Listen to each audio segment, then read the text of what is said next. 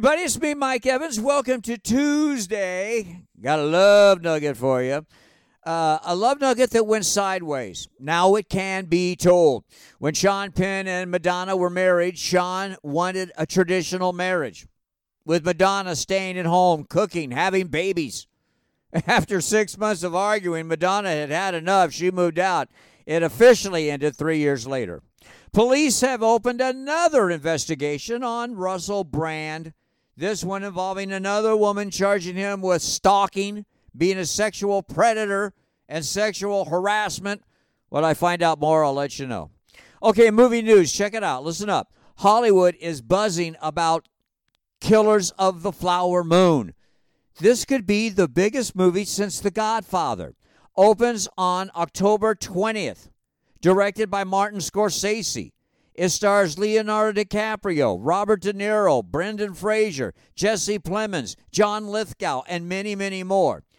This is the true story set in the 1920s of members of the Oklahoma Osage Indians who were murdered under very mysterious circumstances, sparking a major FBI investigation headed by the very young and new FBI head J. Edgar Hoover. This is going to be a huge movie. Great actors, great story, great writing, great film. However, one huge drawback. is 206 minutes long. Translation Three hours and 26 minutes. Mama mia. TV news every American should see the 2010 one season, 10 episode miniseries the Pacific, produced by Steven Spielberg and Tom Hanks. It is a true story of the first Marines and their two years of fighting in the Pacific Theater during World War II. It's all true. It's gut wrenching. It's on Netflix. Must see if you have never seen it. The Pacific.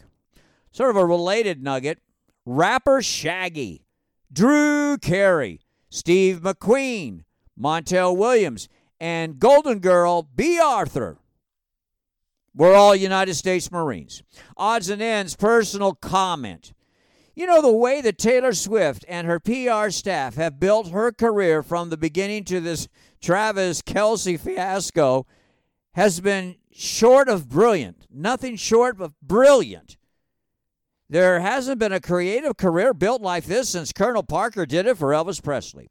This is a strange one. Actress Kerry Washington, I love her, just found out she was conceived by a sperm donor. Wow. And I found this very, very strange list of, of five states that have the highest rate of STDs that have almost reached epidemic proportions in these five states. And I find the five states very strange. Number five, South Dakota. Number four, South Carolina. Number three, Alaska. Number two, Louisiana. Number one, Mississippi. I say, you got to wrap that rascal. Have a great day. We'll talk to you tomorrow. Mike Evans, see you.